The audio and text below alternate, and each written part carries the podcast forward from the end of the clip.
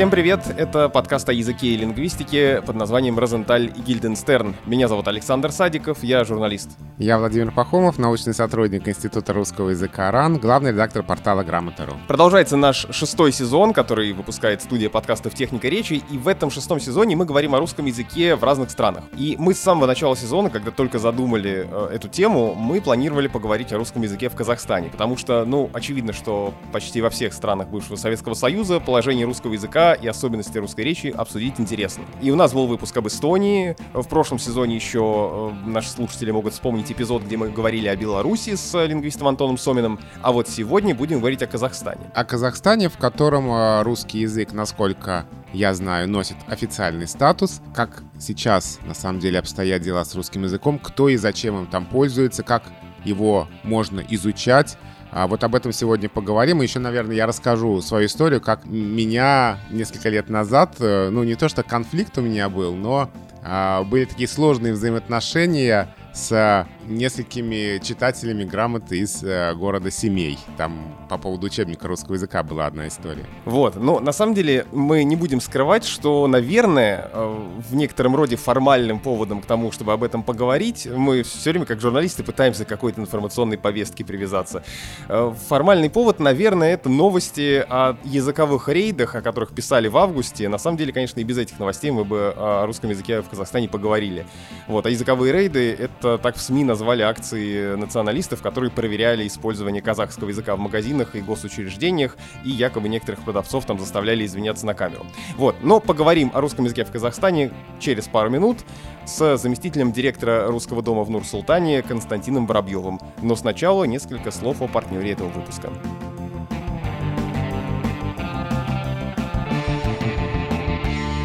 Как и в предыдущих выпусках шестого сезона, в этом эпизоде нас поддержал сервис 2GIS. Это карты, справочник компаний, поиск квартир, навигатор и многое другое, и все это в одном приложении. Сервис помогает быстрее ориентироваться в городе и строить удобные маршруты. Причем навигатор 2GIS с голосовым ведением работает не только для автомобилистов, но и для пешеходов. Выберите маршрут, нажмите на иконку человечка, спрячьте телефон в карман и в путь. Голосовой помощник предупредит о всех поворотах, переходах, лестницах и калитках. Поверните налево, на пешеходный переход, а затем поверните налево. А еще вместе с 2GIS в каждом эпизоде мы загадываем короткую звуковую загадку, слушаем запись какого-то места в Москве, шум улицы, района, вокзала, еще какой-то точки, и э, ваша задача догадаться, что это за место. Иногда Володя не знает, что это за место, а иногда он сам принимает участие в создании этой звуковой картины. Вот как, например, сегодня. Давайте послушаем, а в конце выпуска узнаем, какое место в Москве звучит вот так.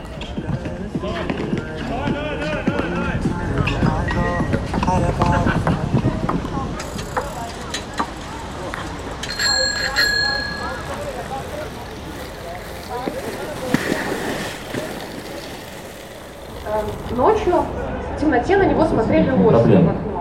Четвертая, очень важная причина, которая касается всех глобальных компаний,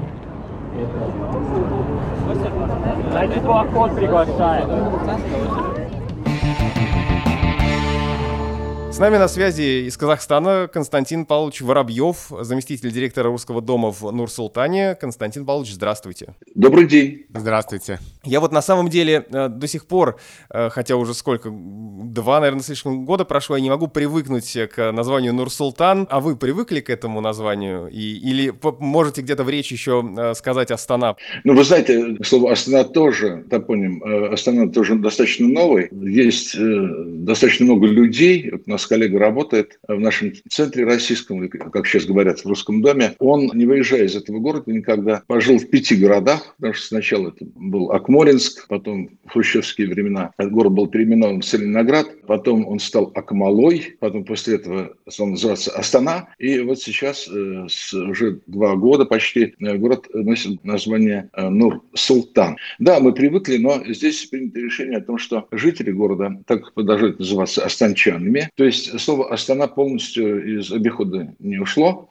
Оно присутствует. Э, газета, главная городская вечерняя «Астана» продолжает выходить. Ну, конечно, чаще используется слово «Нур-Султан». Но, конечно, мне как э, филологу не всегда бывает понятно, почему это слово не изменяется по падежам. Там Акимат города Нур-Султан пишут везде, если напишут Нур-Султана, то это воспринимается как ошибка, как вольность. Канцелярская, получается, не то чтобы норма, как у нас же тоже можно встретить там управление по городу Москва, что неправильно, но иногда на этом настаивают, хотя норма по городу Москве. Но без слова «город» нормально склоняется, да? То есть э, заместитель русского дома в Нур-Султане — это нормально, и там нет претензий, да? Нет, претензий нет, но в официальной переписке, вот, бюрократической, на самом деле, э, часто э, слово не изменяется. Ну, а вообще, если говорить о русском языке, у него здесь достаточно все-таки прочные позиции. Мы, конечно, дойдем до истории с языковым Майданом, но э, история у русского языка здесь богатая. Формировался э, вот этот интерес и его позиции здесь в течение э, очень длительного времени. Было несколько волн, благодаря которым э, он здесь завоевывал позиции. Первая волна была связана с созданием здесь казачьих укреплений. Было начало, середина э, 19 века. И казаки, собственно говоря, были первыми, кто принес сюда э, русский язык. Но вторая волна, очевидно, не надо говорить, она, скорее всего, была связана с тем, что после революции сюда входило большое количество учителей русского языка. Э, потом, вы знаете, случилось большое нашествие сюда э, людей из центральных областей России. В 30-е годы, естественно, что большинство людей приехало сюда не по своей воле, но многие здесь, кто уцелел, кто смог выбраться из этих страшных лагерей, понятно, что среди тех, кого сюда насильно выселяли, было очень много интеллигенции, даже профессорам. Им запрещалось преподавать в высших учебных заведениях. Они шли преподавать в школу. Понятно, что это э, оставило след. Следующая волна была во время Великой Отечественной войны. Казахстан приютил огромное количество э, эвакуированных жителей, опять-таки, центральных и западных областей страны. И многие деятели культуры, ну, естественно, это влияло на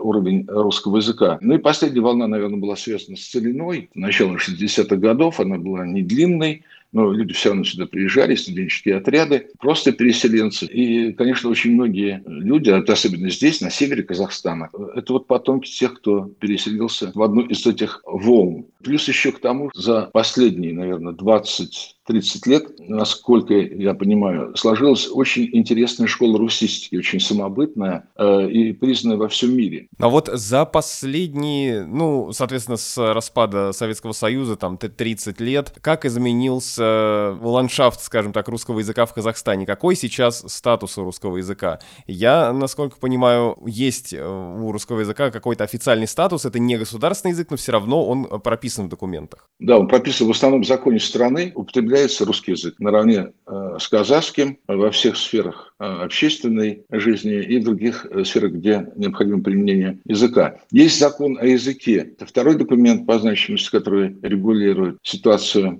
Там такая немножко расплывчатая формулировка, за которую, кстати, и ухватились участники вот этих языковых рейдов. Там между строк дается понять, что если к вам на улице где-то в общественном месте обратились на русском языке, то вы должны ответить по-русски, не жестко. А если на казахском языке был обращение, то и ответ должен быть на казахском языке. Вот они вокруг этого э, весь сырбор, и вокруг этого достаточно такие э, серьезные спекуляции. Но забегая вперед, сразу скажу, что вот эта деятельность э, человека, фамилию которого знают здесь уже все, у него было 170 человек там все в Фейсбуке, да, сейчас я думаю, что 170 тысяч. А зовут его Куат Ахметов, он из города Костаная. И вот он как раз зацепился именно вот за это обстоятельство, которое позволило ему отделаться штрафом. Но я должен сказать, что реакция властей была мгновенной. Э, первый зам главы администрации – это очень серьезный здесь уровень, фактически главный офис президента республики э, отреагировал мгновенно, назвав это пещерным национализмом. Отреагировала Генеральная прокуратура, э, отреагировала замечательная дама, которая является полномочным президентом по правам человека. Но и в обществе на официальном уровне реакция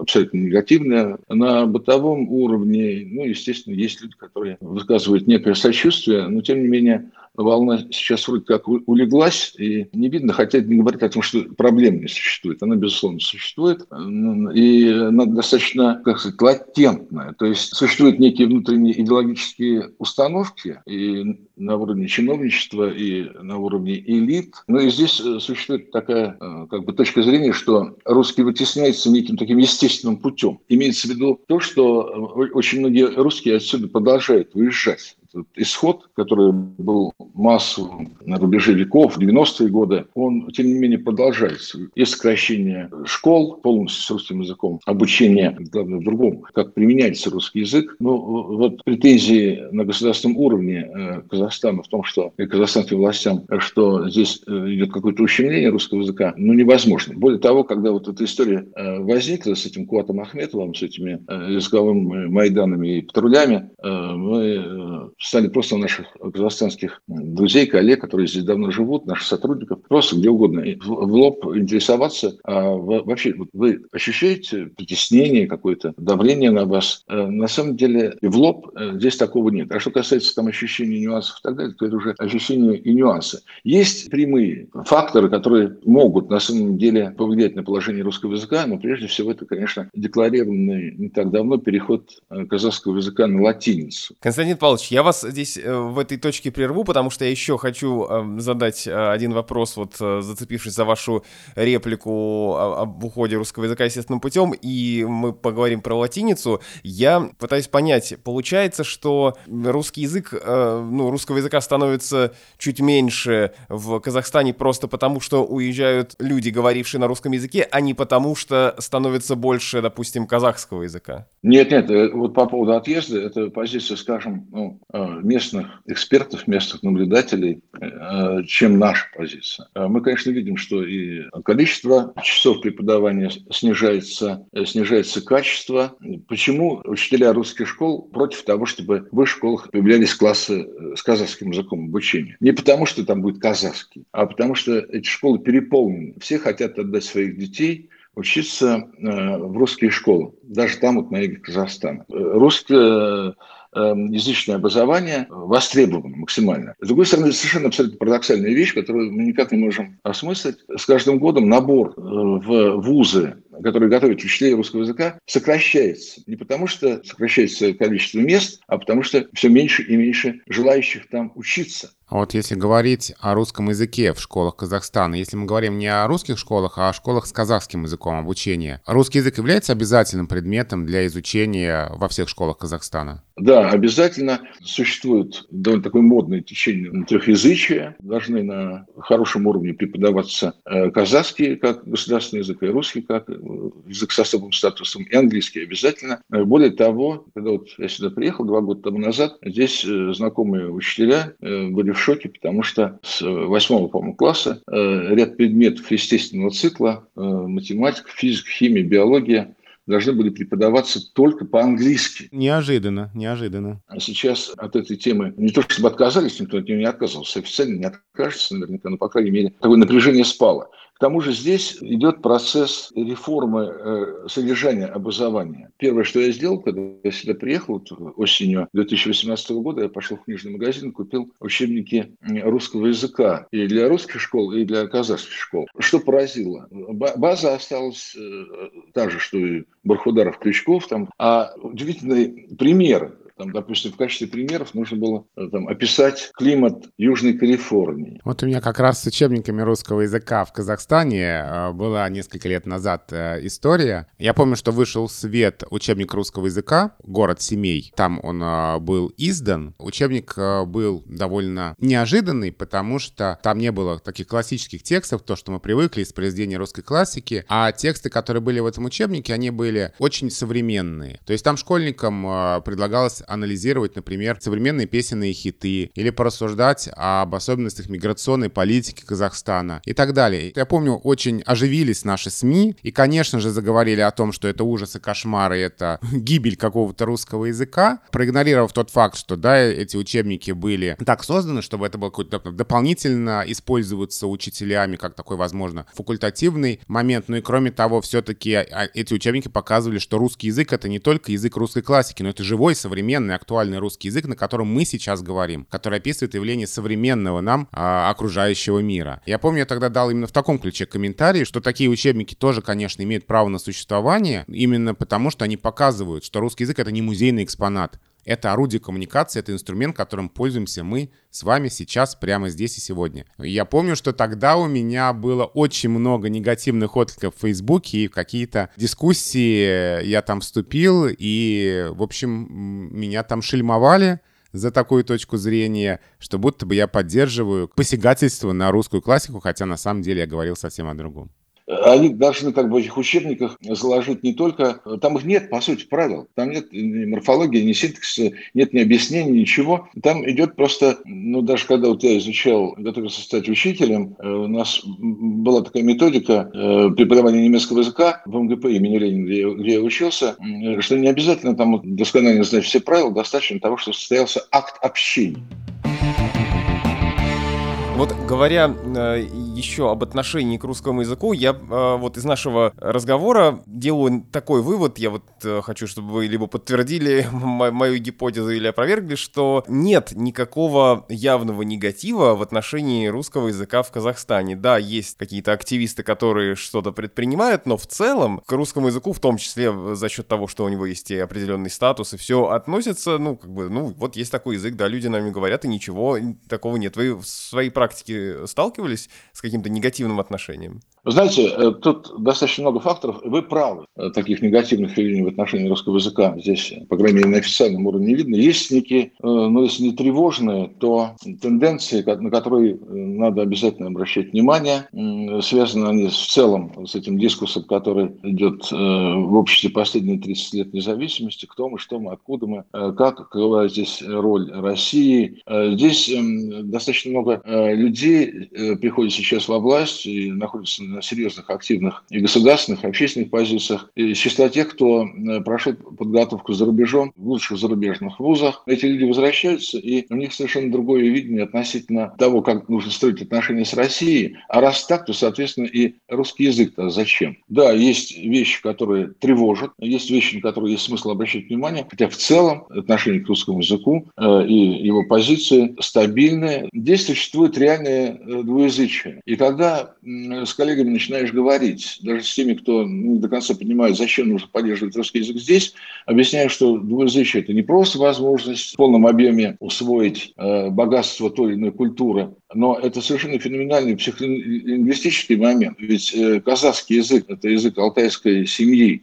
тюркская э, группа, это агглютинативный язык. И когда начинаешь объяснять, что это феноменально, то, что ты спокойно можешь вот сейчас с очень хорошего русского языка перейти на очень хороший казахский язык, что это, в принципе, в голове должно что-то быть такое, что должно отличать Казахстан от других э, каких-то регионов мира. То есть получается, что наличие двух языков русского и казахского это не только всякие вопросы, связанные там с возможностями, успешная карьера, да, там возможность большего достичь, чем если бы у тебя был только один язык. Но это еще и, в общем, сама по себе тренировка интеллектуальных каких-то способностей, да, за счет того, что это два разных языка, принадлежащих двум разным вообще языковым семьям. И, как мы знаем, там каждый язык — это своя картина мира, а тут, получается, они вот такие очень разные и какие-то разные участки мозга включают. Да, безусловно, это. То есть здесь резервов и ресурсов для того, чтобы э, вот помимо школьного э, курса русского языка, э, вот по этим вот довольно странным учебникам и по этим удивительным хрестоматиям, здесь можно придумывать и реализовывать огромный комплекс проектов. Ну вот у нас, например, это наше ноу-хау, мы гордимся, мы придумали поэтические батлы. Очень неожиданные вещи берутся. Там, ну, предположим, там, Мандельштам против Рубцова или там, Есенин против Павла Васильева. Они, кстати, внешне очень похожи похожих. Э, или э, там физики и лирики. Или взяли там Агния Барто против Дарьи Джамагильдиновой, о которой вы первый раз, наверное, услышали, потому что здесь замечательная детская поэтесса. Ну, или, скажем, день рождения Пушкина, да, ну, уж чего уж тут. Ну, 220 лет ему было в 19 году, 6 июня. 9 июня здесь выборы президента. И мы думали, что нам, конечно, не разрешат, потому что идея была очень простая. По городу Астане тогда еще гуляет 220 Пушкиных. Это наши студенты, активисты, школьники, которые к нам приходят. Сделали мы этих 220 масок с Пушкиным, наделали там несколько тысяч значков с Пушкиным. Узнавал человек, кто идет ему навстречу. Вот Пушкин. Э, прочитал стишок, получи значок. А теперь пришло время нашей уже традиционной рубрики о московских топонимах, которую мы назвали от Мневников до Островитиного, видимо, чтобы раздражать всех пуристов и тех, кто не согласен с этими вариантами. И делаем эту рубрику мы с нашим партнером-сервисом 2GIS. Сегодня я бы хотел в этой рубрике поговорить о необычных и странных названиях, которые есть в Москве. Ну, конечно, они есть везде, но иногда вот смотришь на карту и видишь там какой-нибудь проезд соломенной сторожки и удивляешься, откуда такое вообще берется. Иногда это довольно прозаическая история, хотя, казалось бы, название странное, экзотическое, но вот проезд соломенной сторожки, когда-то там действительно была соломенная сторожка, и это была окраина Москвы. Эльдорадовский переулок, там жили цыгане, которые пели в ресторане Эльдорадо. Существовал такой ресторан в начале 20 века. То есть, в общем-то, по тем местам, по тем названиям, которые раньше были на карте Москвы, но исчезли. Но есть, конечно, очень экзотические названия, немножко странные названия, которым лингвисты давно прискребываются, чтобы их заменить. Потому что, например, 4 улица 8 марта — это все-таки очень неудобно. Или, например, у нас на грамоте был вопрос, как писать название такой улицы, а улица называется так. Улица Мичуринский проспект, запятая, Олимпийская деревня. Это уже целый адрес. Это, да, но это название одной улицы. И, конечно, такие названия, с ними очень сложно, и с ними не всегда понятно. Ну, кстати, вот применительно к этому названию, а, еще одну такую вещь хочу сказать. Очень часто ошибочно добавляют слово «улица» к тем названием, где уже есть э, какое-то слово, обозначающее родовое понятие. Бульвар, шоссе, проспект и так далее. Потому что можно встретить такие сочетания улица, проспект Мира или улица Ленинградское шоссе. Вот такие сочетания неправильны, потому что проспект Мира — это проспект, Ленинградское шоссе — это шоссе, там слово «улица» уже не нужно. Выбирайте оптимальные маршруты в приложении 2GIS. Например, добраться до проезда Соломенной сторожки, которую мы с тобой упомянули, вот от нашей студии, я смотрю по приложению, быстрее всего на метро. Там всего нам с тобой 9 минут ехать по серой ветке, ну, плюс немного пешком. Приложение мне советует на Чеховской садиться ближе к началу состава, а потом идти к выходу номер 2. Опять ты меня злишь словом «ветка». Ну а теперь возвращаемся к разговору о русском языке в Казахстане. Когда говорят о языке Э, в Казахстане, помимо отношений русского э, к русскому языку и русского и казахского языка, конечно же, вот в последние годы э, говорят о переходе казахской письменности на латиницу, и вы это тоже сегодня упоминали. Я, честно, пытался, как это говорят, нагуглить, что же там с этим переходом, и до конца так и не понял. Этот переход идет, он завершился, в какой стадии это сейчас, и как это все вообще выглядит? Ну, задача была перейти уже, по-моему, к 2019 году, сейчас 21 Э, процесс идет. Проблема в том, их как бы две. Ну, первое, э, соседи э, Узбекистан здесь перешел на латиницу коллеги казахстанские изучали, что же это дало и что же это привнесло. И вот как-то не увидели там, они не получили какого-то большого позитива, что заставило задуматься. И, по крайней мере, ну, несколько сбавить оборот, потому что на самом деле это очень серьезная расходная часть для бюджета, э, все это дело переводить. А вторая история в том, что придуманный э, в 30-е годы алфавит на основе кириллицы, он оптимально соответствует почти идеально подходит к казахскому языку. А дело в том, что э, здесь письмо фонетическое, то есть э, каждому звуку должна соответствовать буква. И использование кириллической графики позволило как-то все это привести в некое соответствие и создать максимально комфортное условие для существования. Вот здесь даже на уровне достаточно серьезных людей из этой комиссии по переходу на латиницу путаница была. И вот они не знают, ну, допустим, простой. Э, здесь есть два «у», у обычное, у глубокое, вот как обозначать? А O обозначается ну, буквой, не знаю, как там, Y, там, предположим, да? А Y, ну, вот во всех других языках и в турецком, да, это, скорее всего, И. А И здесь тоже два. И вот начинается вот эта вот свистопляска, э, поэтому оценивать, когда случится переход, и до конца новый алфавит не утвержден. Существует там уже, там, как вот я последний раз читал какое-то исследование, где-то,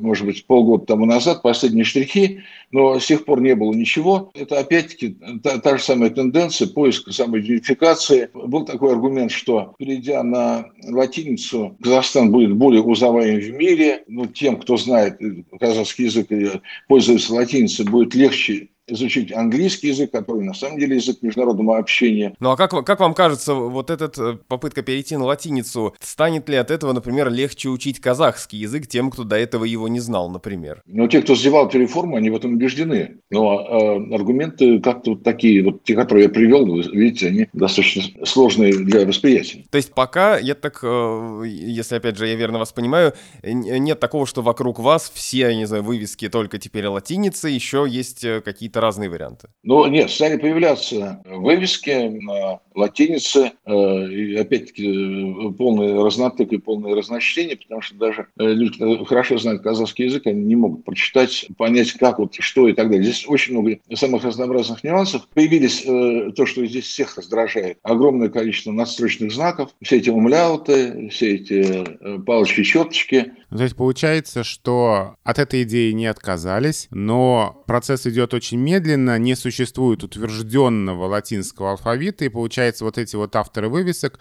они каждый, руководствуясь своим представлением о прекрасном, эти вывески делают, и в результате там одни и те же звуки могут передаваться разными буквами, и получается пока немножко бардак, да? Ну, да, вот вы очень точно уловили смысл сказанного мною. Обычно вот э, в каждом нашем выпуске э, о русском языке в какой-либо стране мы так или иначе подходим к вопросу, как один язык влияет на другой, ну, язык страны, о которой мы говорим, и русский язык. И э, я бы хотел вот этот часть нашего разговора открыть э, письмом нашего слушателя, которое пришло, ну, это не шутка, правда, но пришло за 30 минут до начала нашей записи.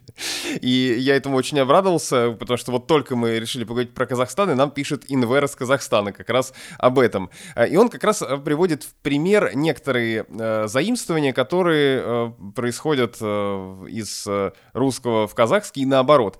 Я хочу прочитать несколько примеров, которые он приводит, а потом с вами э, это обсудить. А, цитирую э, его письмо. «Часто в речи человека, который находится в среде неродного для себя языка, появляются заимствования, и это понятно, но в нашей стране это обрастает самыми различными конструкциями и иногда многоуровневыми. Как вам выражение «базар Джексон», которое в принципе аналогично российскому «базару ноль»? Я уверен, что в России так говорят, потому что часто слышу это от блогеров. Да, это немного просторечие или даже жаргонное выражение. Пример такой приводит наш слушатель. «Ты сам покрасил стену, да, Базар Джексон. Или э, просто прямое заимствование слова «любовь» «махабат» с добавлением русских суффиксов и окончаний, что дает махабатизация. Часто это слово употребляют, когда взрослые хотят обозначить, что заметили какое-то заигрывание между подростками. Например, в классе сидят за одной партой мальчик и девочка, перешептываются, передают записки, и учитель может сказать, так, что это у вас там за махабатизация началась. И что самое интересное, именно в такой конструкции это слово уже заимствует и казахский язык. Ну и последний пример. Любой казахстанец, как э, пишет э, нам э, Инвер, который берет с собой еду на работу, называет это тормозок. Собрать тормозок, приготовить тормозок. Т термозок через Е, да? Нет, он пишет через О, а, тор тормозок.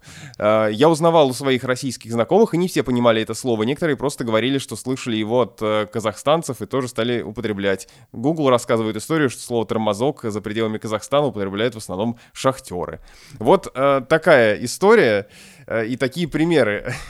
Есть ли, Константин Павлович, у вас э, какие-то примеры, э, вот что, может быть, вас впечатлило, или вы хотите прокомментировать то, что прислал нам слушатель? Ну, забавно. Махабатизация, на вооружение. Э, плюс махабатизация всей страны.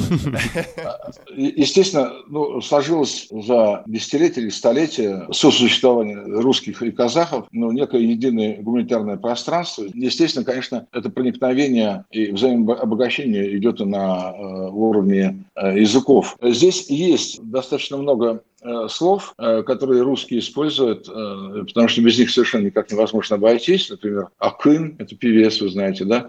Табай – это Акын. И, ну, Аул или Бешбармак, потому что его никак не назовешь, потому что это и есть Бешбармак. Пять пальцев, да? Вкусно, безумно. Или козы – это канина, или э, изделия из теста, очень вкусные, э, в масле пожаренные. Есть слова, я специально почему-то подумал, что вы такой вопрос зададите. Я бегло опросил сегодня э, всех, с кем я общался. Мне принесли слово «вихорка». Это мочалка. Ну, еще там тоже не очень глубокое исследование. Но это есть и в русских говорах тоже, да, да. Да, это, это, это региональный термин, это восток Казахстана, там много киржаков, там много старобрядцев, которые с Алтая туда э, перебрались в свое время. Есть здесь э, булка, имея в виду черный хлеб, брикет. Замечательное совершенно слово, которое часто можно услышать. Ко мне э, мои друзья часто обращаются. Это агашка, причем г фрикативная агашка. Агашка – это старший брат, но этот, здесь суффикс «к» – это не суффикс, а в русском «к» – это суффикс, такой несколько понебратский, такой, но не, не, не пренебрежительный. Это такой, такое доверие. Такой старший брат, дружище. Есть довольно серьезное исследование у э, Евгении Журавлевой, э, заведующей кафедрой русского языка Евразийского университета. Не знаю, там десятки, сотни э, примеров. Это естественный совершенно процесс. А тормозок, да, я как-то парадоксально тоже как-то раз услышал, именно в том значении, которое вы привязали, что касается Бажар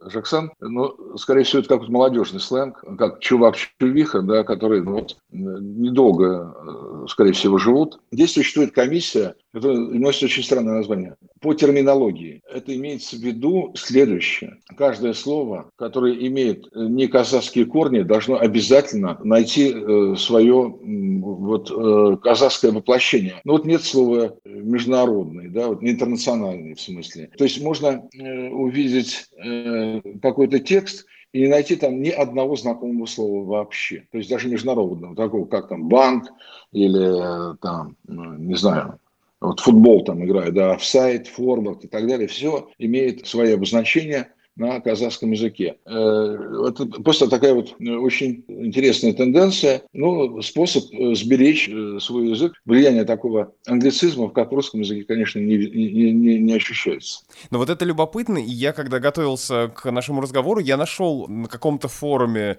заметку именно на эту тему, и там автор этой заметки приводил несколько примеров. Это даже не заимствование там из английского каких-то вещей, а некоторые слова, которые для нас, понятия, которые для нас совершенно привычны, э, в э, казахском языке приобретают какое-то новое слово. Ну вот, например, я, честно говоря, не очень, э, не очень силен, хотел сказать, вообще не, силен в казахском языке. Я могу допустить какие-то ошибки в том, как я читаю эти слова написанные, но пример, который приводится здесь.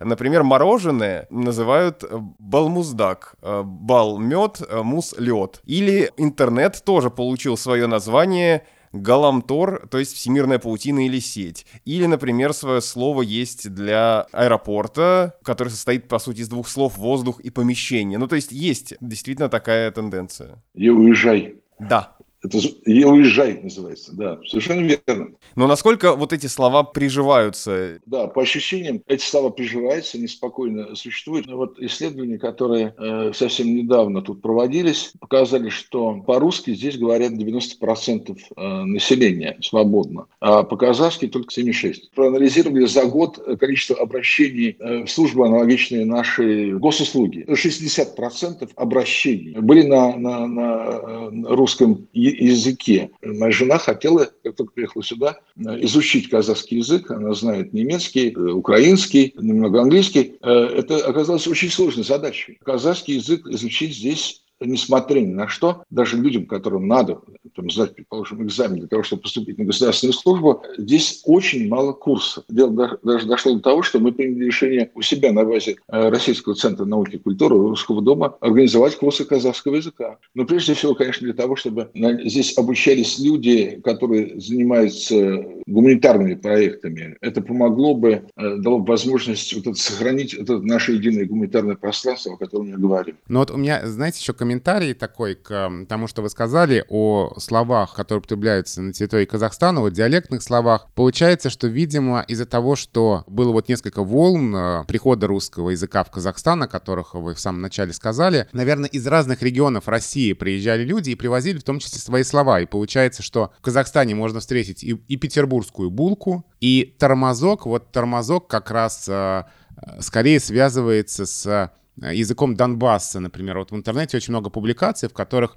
тормозок э, называют одним из таких шахтерских слов. Ну вот и слушатели же пишут Да. нам о том, что это шахтерское слово. да. да. И виходка или вихорка, а, который называют мочалку на Урале, в Сибири, на Дальнем Востоке. То есть, получается, русский язык в Казахстане тоже с- собрал много слов, которые можно встретить в русском языке в других регионах России и за пределами России. И в то же время есть какие-то свои слова, типа агашки, которые вы упомянули, которые, наверное, уже можно встретить только в Казахстане. Большое спасибо. Мы говорили о русском языке в Казахстане, и с нами на связи э, был Константин Павлович Воробьев, заместитель директора русского дома в Нур-Султане. Константин Павлович, спасибо вам большое. Спасибо огромное, спасибо. Спасибо вам. Всего вам самого доброго.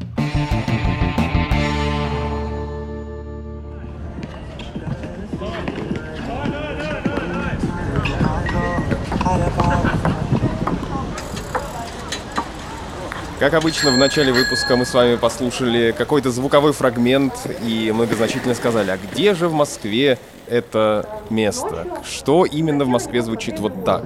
А ответ, Володя, таков, что это парк. Это еще одно знаковое для Москвы место — это парк Горького. Спасибо сервису 2GIS, с которым мы придумываем эти звуковые загадки о Москве. 2GIS помогает искать организации, товары услуги, выбирать кафе, смотреть цены на квартиры и, конечно, строить маршруты. Заходите на 2GIS.ru или скачивайте приложение. Ссылки есть в описании этого эпизода.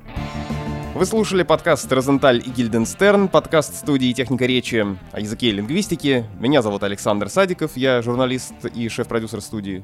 Я Владимир Пахомов, научный сотрудник Института русского языка РАН, главный редактор портала Грамота.ру. Я напоминаю, э, что вы можете нам писать письма на почту подкаст собака студио, и этот адрес указан в описании нашего эпизода. Пишите э, о русском языке в вашей стране, если вы не из России нас слушаете. Рассказывайте свои истории, и мы обязательно их э, прочитаем на какие-то вопросы, которые у вас есть. Это не обязательно вопросы, касающиеся русского языка за границей, а вообще русского языка и лингвистики. Мы ответим в конце сезона в большом выпуске с ответами на вопросы. Ну и по ходу наших разговоров постараемся ваши письма читать и отвечать на ваши комментарии. Спасибо и до встречи.